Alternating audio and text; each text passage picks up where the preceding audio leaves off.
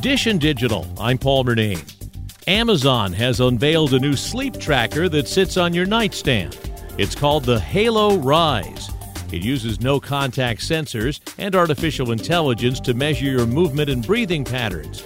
It can also gather information about environmental factors that could affect your sleep, like temperature, humidity, and light. The Halo Rise takes all this information to measure your sleep stages and gives you a sleep score. Amazon says it's trained to only analyze the person nearest to it, and it won't pick up your sleeping cat or dog.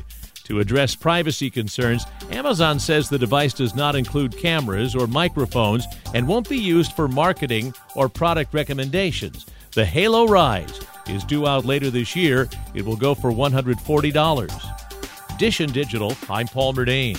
And there's more at WCBS880.com slash Dish and Digital.